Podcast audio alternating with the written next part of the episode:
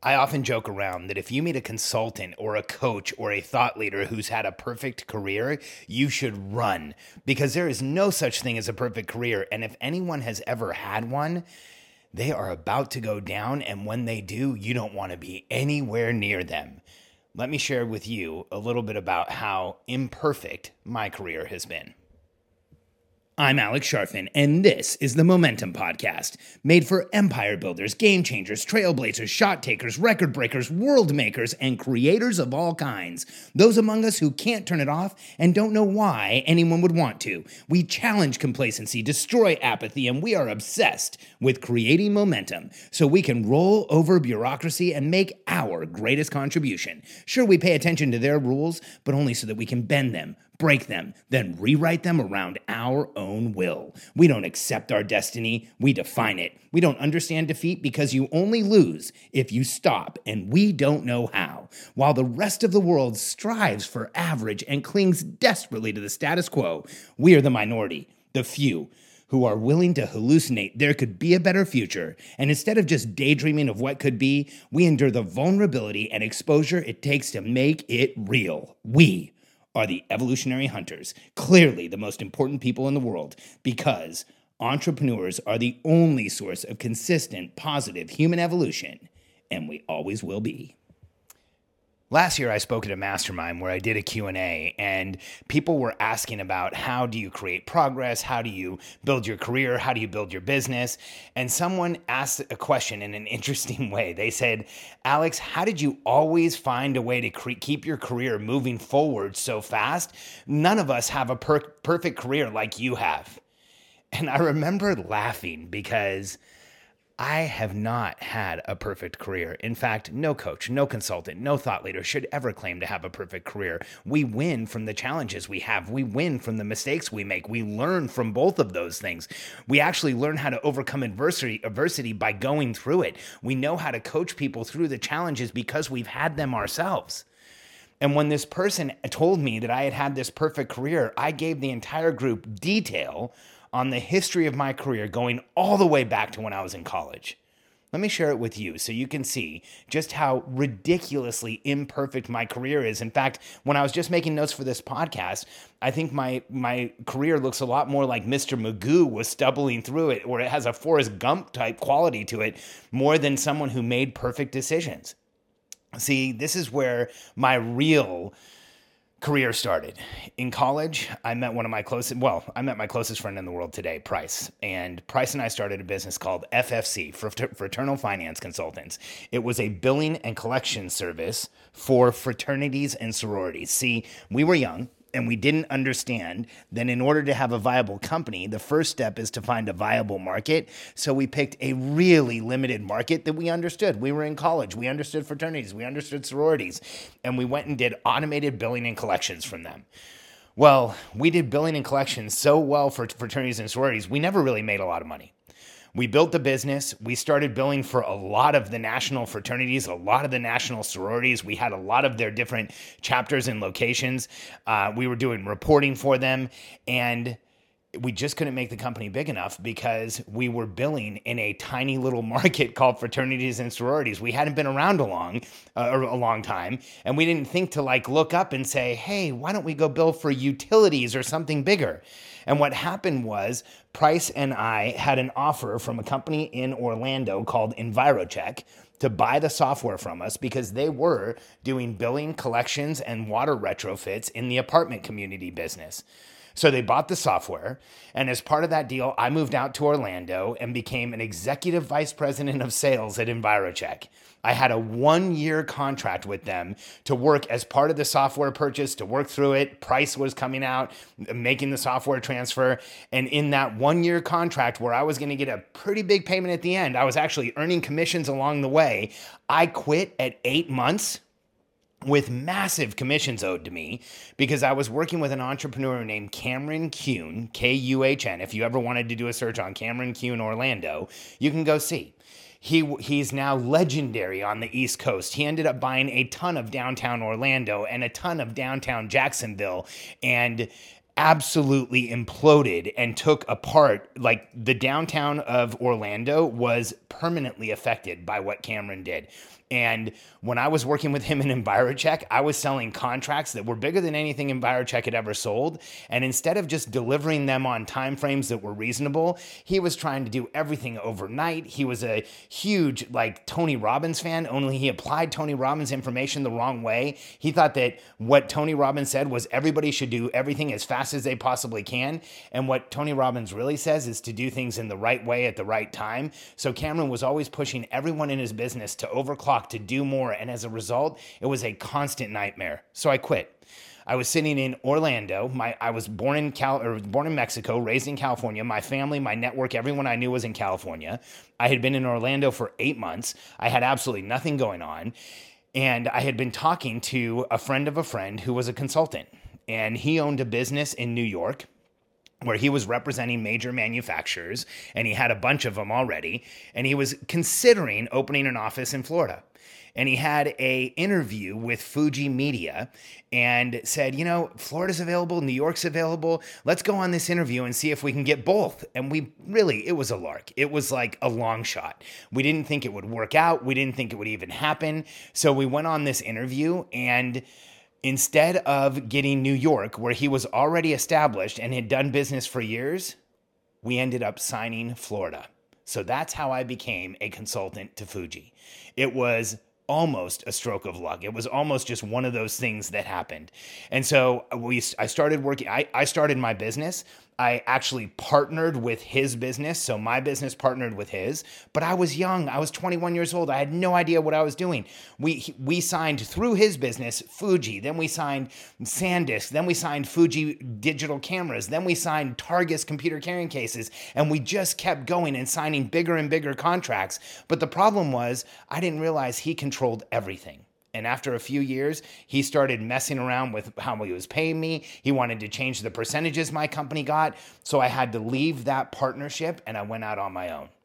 I lasted about six months and then I took on a partner who came in with some money and we started going out and signing new contracts. So we actually were able to go and get Logitech and we got Targus and we got a few of the, the contracts that we had had before. We ended up working with Belkin. Eventually, we worked with Monster Cable. But then my partner and I made a massive mistake.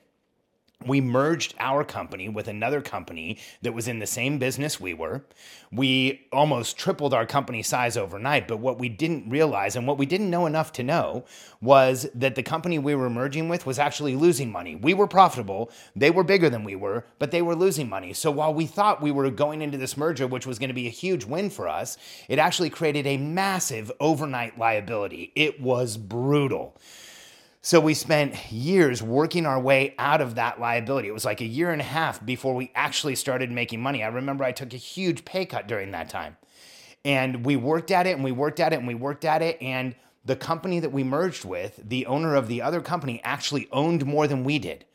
So at one point, he finally decided that my partner, who was originally in the business, had to go. He didn't want him there anymore. So I was there. I didn't have my partner. I was left with the the other owner. So it was the two of us, and he was the majority shareholder. And I remember the day that he told me he was hiring Brad and Geoff Smart, the guys who wrote Top Grading. Um, my partner was in Entrepreneurs Organization. He went to a bunch of seminars. I didn't go to any of them, I didn't even know they existed. Now, in retrospect, I do know. And he decided that the way that we were going to fix the company, the way that we were going to, to grow the business was to bring in someone who was going to replace me. I would report to them, and then that person would grow our consultancy. The challenge is, I was growing the consultancy all along, and we ended up recruiting a VP, an executive vice president from Microsoft, who came into our business and took over. And just to show you how imperfect my career is, I started fighting with that VP from Microsoft day one. I couldn't stand the guy. He was arrogant. He didn't understand our business. He didn't understand me. I didn't want to work for anybody. He was a hired gun. I didn't respect him as an entrepreneur. He bugged me like crazy. It was incredibly frustrating. Frustrating right up to the point where, as a team, we were at the biggest event we had ever done. We had an events business in Latin America. We had an event in Los Angeles. It was the biggest event we had ever created. And I quit the business at that event. In fact, I got so fed up with this new person who was running our company. I went to my partner and to him and I sat down with them and I said, I'm going to leave the business. And I told them a small part of the business I wanted to take with me that they didn't see as important. We had a company that was operating in Latin America and the United States, and our United States business was not as big as the Latin American business. So I talked them into giving me the, the, the United States business. I took no buyout, so I didn't get any cash out of the deal at all. I just got the United States business. And that is when I finally had my own consultancy. And over the course of the next four or five years, I built it into a massive organization where eventually, I remember my biggest day in that company was a $22 million day. We did about $250,000 in a year. And then I met my wife, Katie. And I had been a consultant that had gone through a lot, like I just told you partnerships and events companies and tons of different team members and traveling sometimes 60, 70, 80, occasionally even 90% of the time. I was exhausted. And so when I met Katie, my company was at the biggest it had ever been, and I decided to sell it and get out of the consultancy business. I didn't want to do it anymore. I was overwhelmed. I wanted to have an exit. I wanted to have some cash in the bank. I didn't want to have to travel anymore. I was ready to do something else. So I spent about a year, figured out how to sell the company, ended up selling it, and I experienced the most massive reduction in momentum I've ever had in my life. It was like I felt like the wheels had fallen off. It was like it like it, here's what here's what happened literally.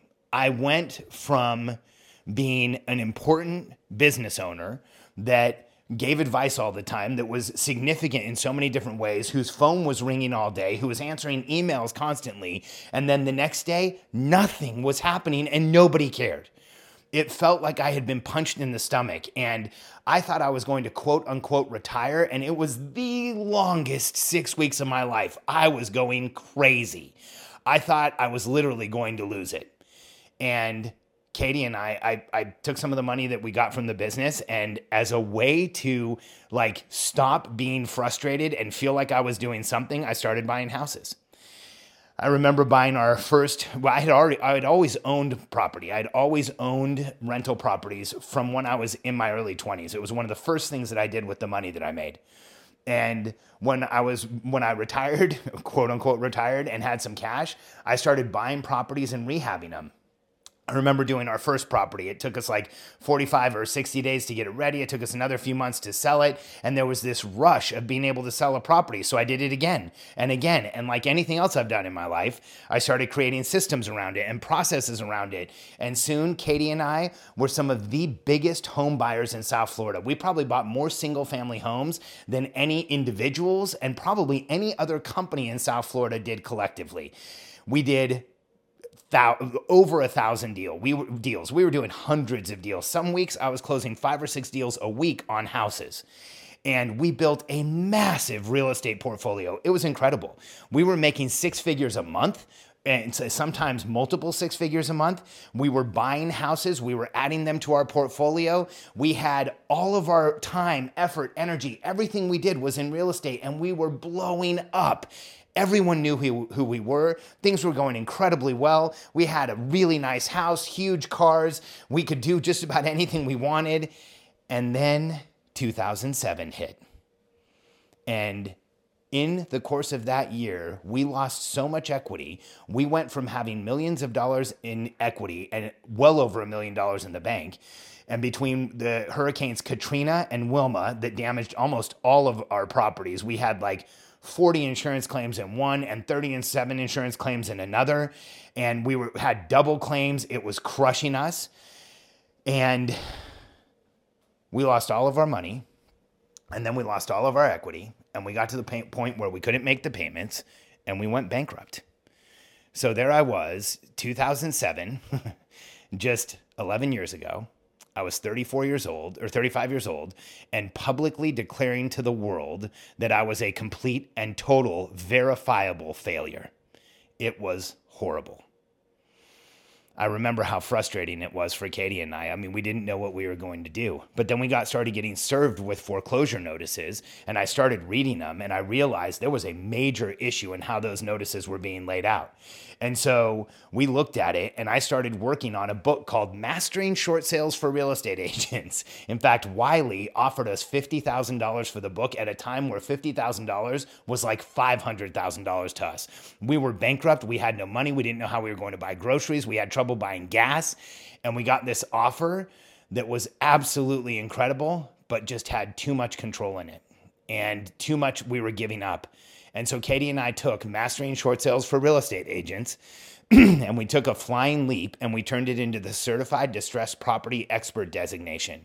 And on January 23rd and 24th, 2008, in Boca Raton, Florida, at the Holiday Inn on Glades Road, that had been a Hampton Inn, so it was a distressed hotel with a distressed property uh, class, I taught our first class to 60 students, 62 to be exact. And we charged $249 a person. And that is where the CDP was born. And from that point forward, we taught about 1,500 students in that first year. And then the next year, we taught about 5,000. And the next year, we taught over 10,000 total. We taught, we sold just shy of 49,000 and change of the certified distressed property expert designation and we had an average sales price of about $450 that business with the continuity product we introduced at $99 a month did over $70 million online and it completely changed mine and katie's life. From bankruptcy from the date our bankruptcy was discharged to being liquid millionaires it was less than a year I ended up in that business, you know, in, in my consulting business, I met incredible people. In that business, it was the same thing. We ended up working with the US Treasury, with the FHFA, with all of the major brokerages in the United States, with most of the major lenders in the United States, directly with the Obama administration. In fact, at one point in 2013, Laurie Maggiano, one of the directors at the US Treasury, came into our office for a broadcast. And she said on the broadcast, Alex, you know, we've realized through our research that your organization with the CDP has pulled forward the market recovery five to seven years. We have that on video. And I remember sitting there and thinking, this is fantastic. And then immediately panicking while we were live on air because we had a pro- product that only sold in a distressed market. We had a problem, problem, product that only made sense in a distressed market. And when she said we had pulled forward the recovery, I realized that also meant we had completely trashed our market. In fact, we needed a distressed market to keep selling. Now, understand, in no way, shape, or form did I want the market to remain distressed so that we could do okay. But at that time in 2013, Katie and I had over 90 employees and well over 150 with contractors. And from 2013 up until 2016 or 17, we made cuts. It was brutal and depressing and frustrating. There were days where we had to lay off 25 people at once because our product went from selling thousands a month to half that, then half that again, then half that again, then half that again because the market demand just wasn't there. There was nothing we could do to sell our way out of it and we tried to pivot. We started coaching real estate agents. We had a coaching organization at one point that was a four or five million dollar a year business. And then Katie and I decided we just didn't want to do it. It wasn't the right type of coaching. It wasn't the right avatar. We didn't want to work with, with just real estate agents anymore. We didn't want to coach tactics. It was just too much. And so we ended up shutting down the coaching company, laying off more of our team. And in 2017, last year in July, we went down from what was what had been over 90 people down to 3. Me, Katie, and one of our team members, Justin Light. That was it. And we started over. And in 2017, I joined Russell Brunson's Inner Circle and I got some advice from him. He helped me figure out what type of coaching program we should put together. He also helped me launch this pod, not help me, he suggested I launch this podcast, pushed me, encouraged me. When I say pushed, pushed really hard over and over. And I, I'm so grateful that he did because at this point we've had over 1.2 million downloads. And last year, in our first year in this business, we did about $250,000. When compared with our first year in CDP, we did about 127,000. In our second year of CDP, we did about a half million dollars, which was huge to us.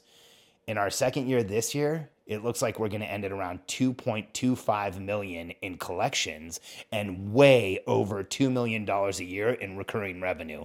And who knows what we'll do next year. So, my career has been nothing but perfect has has been anything but perfect.